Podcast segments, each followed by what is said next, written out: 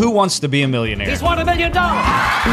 We're going to explore how millionaires got that way. Back in 1997, two authors, Thomas Stanley and William Danko, published a book with their findings of interviewing millionaires and what they had in common. This book is called The Millionaire Next Door. They identified seven commonalities that millionaires had in common. Let's dive into the content, shall we?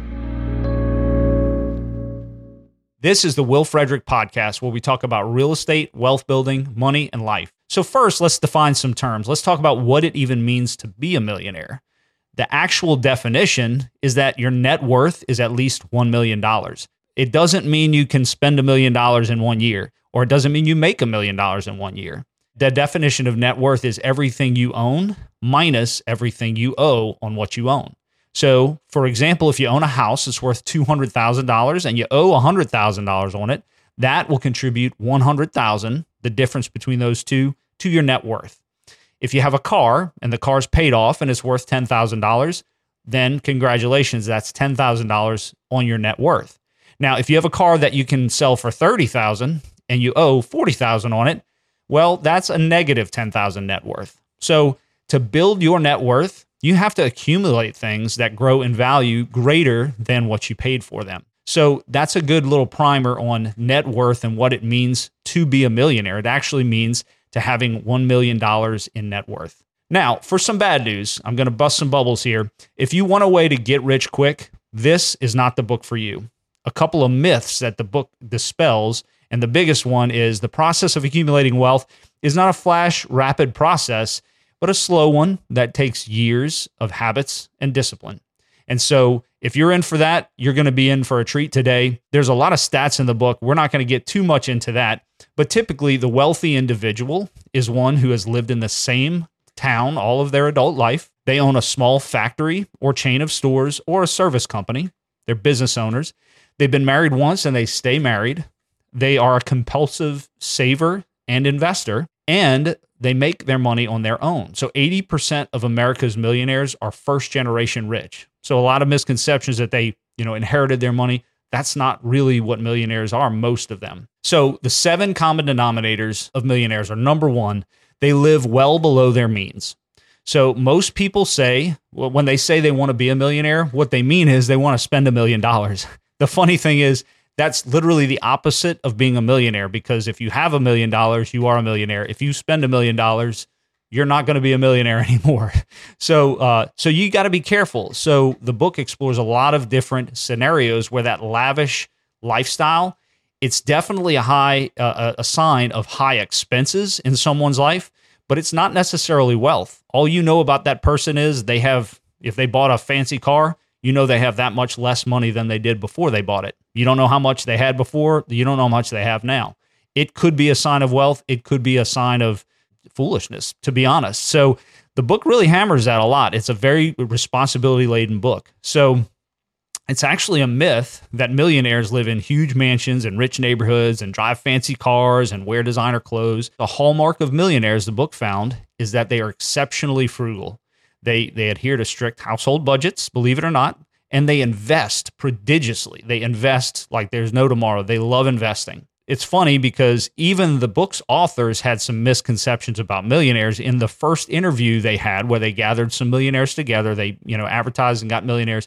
They had this stocked up bar with caviar and fine wines. A millionaire walked up and and they offered him offered to pour him a glass of 1970 Bordeaux and he kind of looked around and he said, I drink scotch and two kinds of beer, free and Budweiser. Literally, that was his comment. And right then and there, they began to learn a little bit about millionaires. There are four questions that they asked these millionaires, and they go into the stats of them in the book. But the first question was Does your household operate on an annual budget? Over half of millionaires, they have a household budget, over half of them. And even half of the non budgeters they invest first and then they spend the balance. They may not have a strict budget, but their first priority is investing. One of the second questions they asked was Do you know how much your family spends each year on food, clothing, and shelter? Almost two thirds of millionaires said yes. They have those numbers dialed in. They know those numbers. The third question Do you have a clearly defined set of daily, weekly, monthly, and annual and lifetime goals? About two thirds again said yes, they do. So they're not just, you know, at the whim of their finances and they're at the whim of their wealth.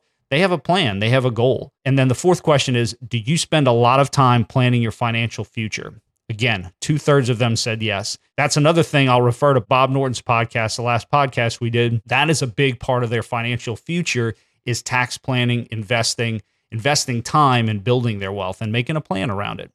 So that's the first thing. They live well below their means. Number two, they allocate their time, energy, and money efficiently in ways conducive to building wealth. They recognize that these resources, time, energy, and money, these are finite resources, and they channel them into effect, efficiently building wealth. They start earning in life as early as possible. They start earning and investing. So a lot of them had jobs when they were teenagers, and they they worked all the way through, and they began investing. Here's a little tip.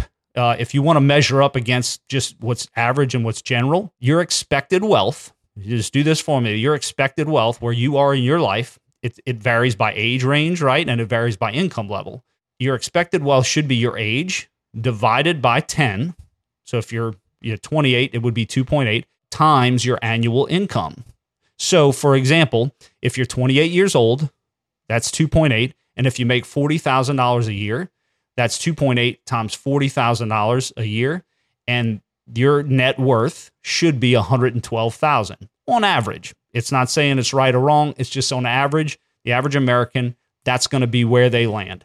So you may want to do that calculation and see where you, you, you measure up. The book explores a couple of different categories. The top quartile, the top fourth of Americans, which is the people that have two times that expected wealth formula, they're considered prodigious accumulators of wealth, PAWs.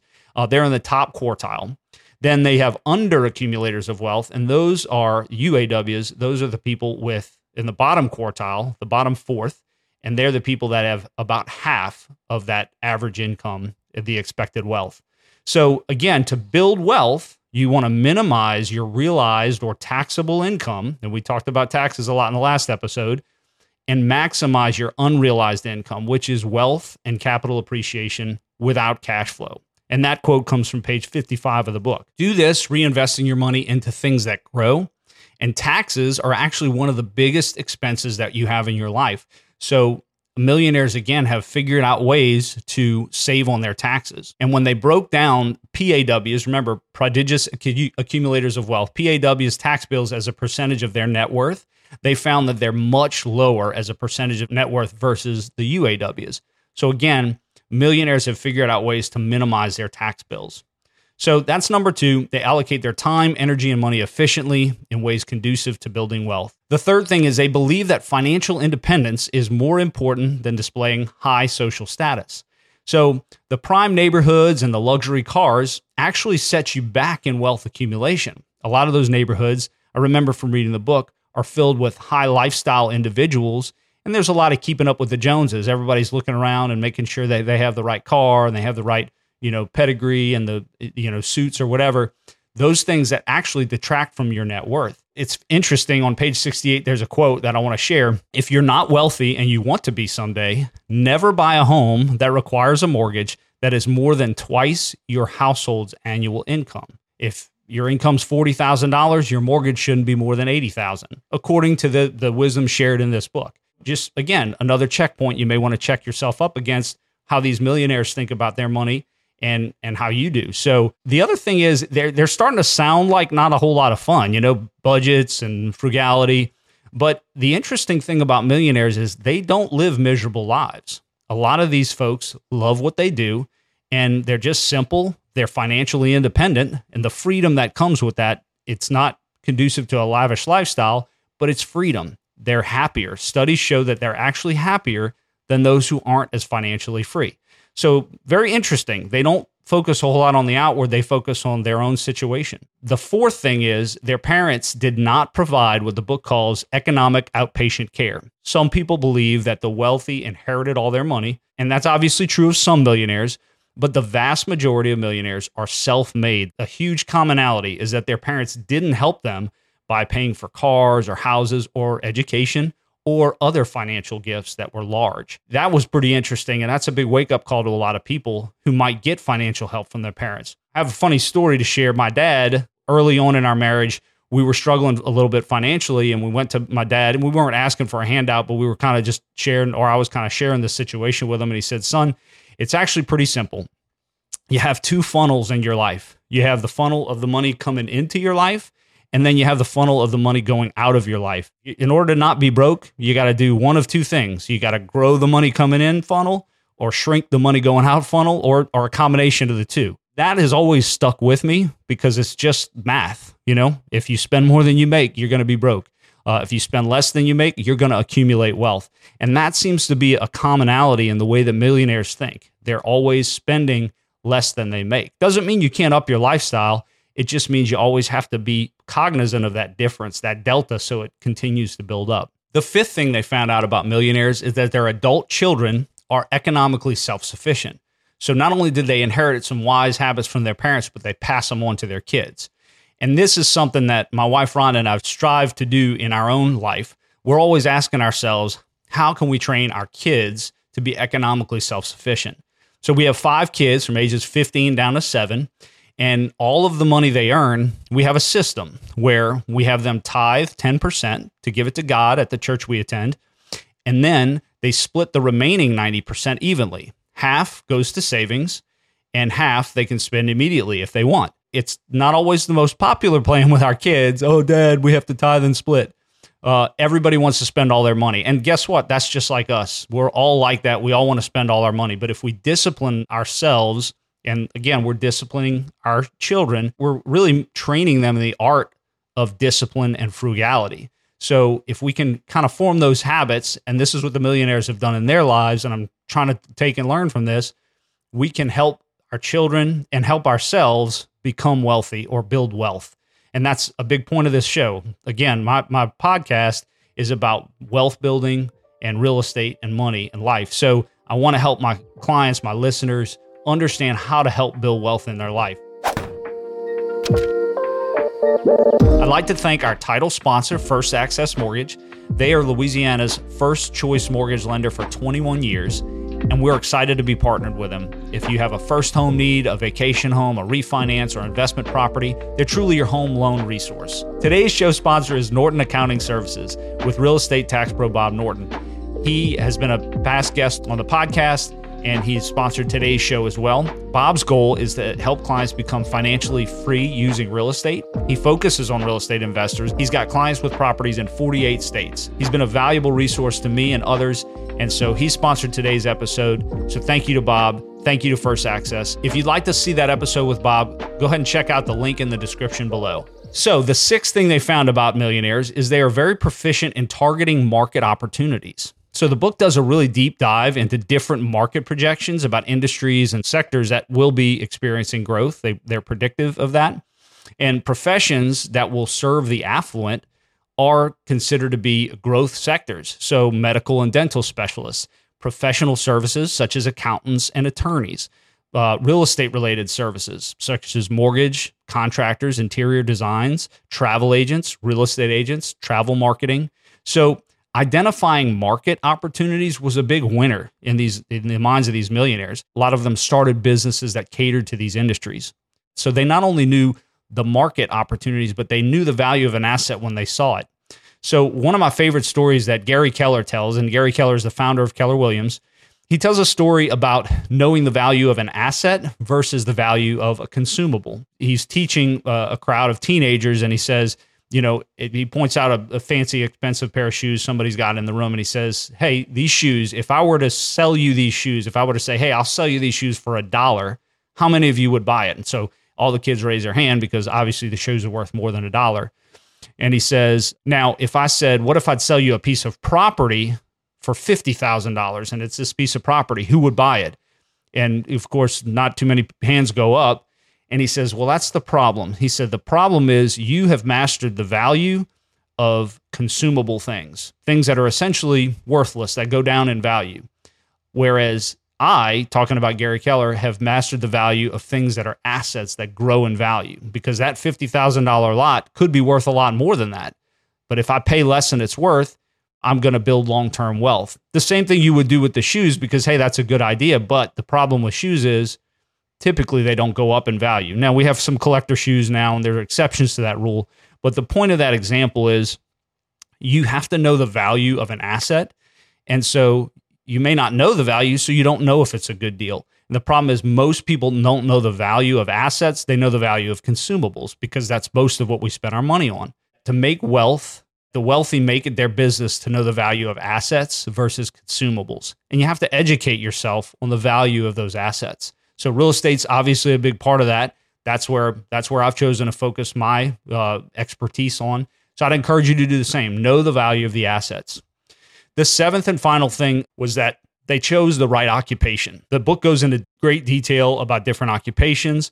Most of them are self employed business owners. And a common theme through this is they're not as flashy as tech stock investor or app inventor. It's more dull and service oriented, usually, like manufacturing, auto parts, or other similar industries with low competition.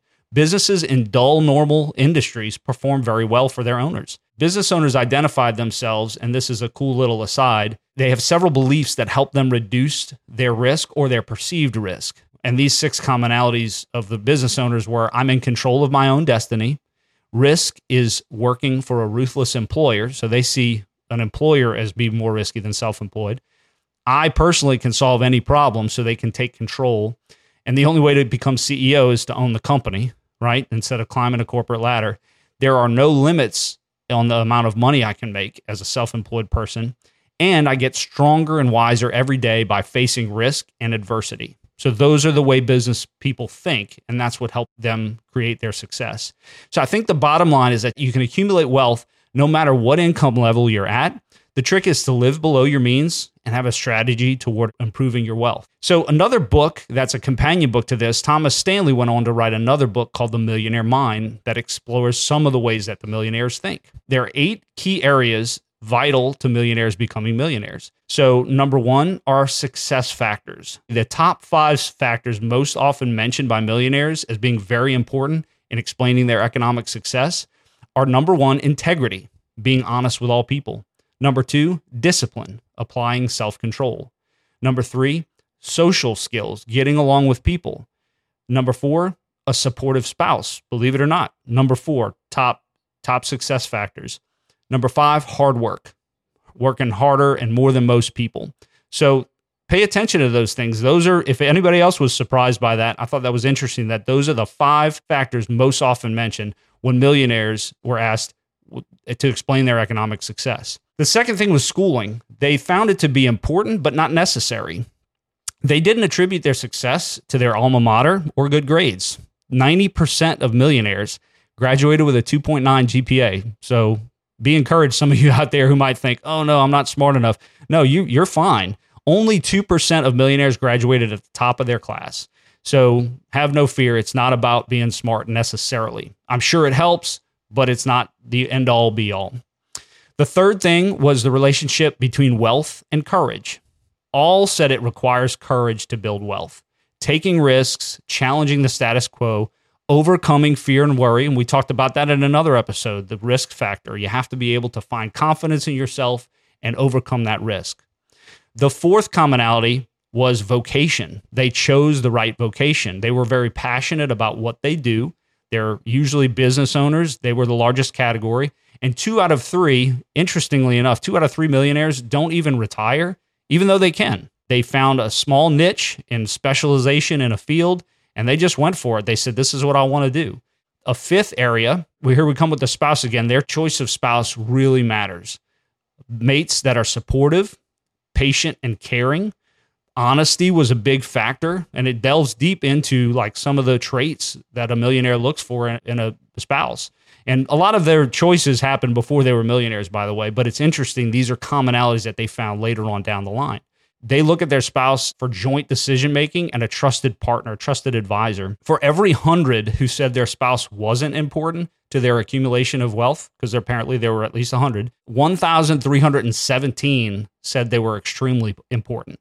So for every 100 that said they weren't important, 1300 plus said they were extremely important. So the sixth factor is an economically productive household. We talked about frugality earlier on. They refinish furniture, they alter clothing, they use coupons, they buy household products in bulk to save money. They are into resoling shoes instead of buying new. They aren't DIYers, by the way. They don't do it themselves. They don't spend time on things that they aren't very good at. because there's an opportunity cost for them to do it themselves. Is there a better use of my time? They ask themselves, can I go spend the money on the professional to do it and then use that time productively to make more money? That's number six. The seventh factor is choosing a home. So the average millionaire holds on to a home for 10 years plus. They're also able to walk away or being willing to walk away from any deal on any home at any time. They very rarely pay asking price for a home. Uh, now that was in a this is a little bit of a dated book, so today that might be a little bit harder to do. They don't buy in a short span of time. A lot of them do a lot of research. They'll look for estate sales or divorce sales or a foreclosure, and only 27% had a custom built home. So again, you kind of may, might have assumed that millionaires had just build these fine houses and they are all custom. No, only 27% of them had custom built homes. So they always buy homes that they can afford. The eighth and final factor was lifestyle. So, interestingly enough, they were asked the questions the top three activities they engaged in in the last 30 days. And there was a list of activities, and the top three were they socialized with children and grandchildren, they entertained close friends, and they planned their investments. So those are the top three things that millionaires did on a regular basis. So I hope you learned some things today about building wealth. And this is truly one of my favorite topics, and I love sharing what I've learned with you. They were great books. I would highly recommend them. So keep tuning into the Will Frederick podcast, where we talk about real estate, wealth building, money, and life. I'm very passionate about helping you build your wealth. And also, I'd also like to thank our sponsors, our title sponsor, First Access Mortgage, which is Louisiana's first choice mortgage company for the last 21 years. We're excited to partner with them. Go check them out if you need any sort of uh, mortgage information or mortgage refinance or purchase. And then again, I'd like to thank Bob Norton for sponsoring today's episode. He loves helping his clients become financially free through investing in real estate. He's got clients with properties in over 48 states and he focuses on real estate investors. So if you want more information about that, you can check out the episode with him, our last episode. Thanks again for tuning in today. This is the Will Frederick podcast where we talk about real estate, wealth building, money, and life. Thank you.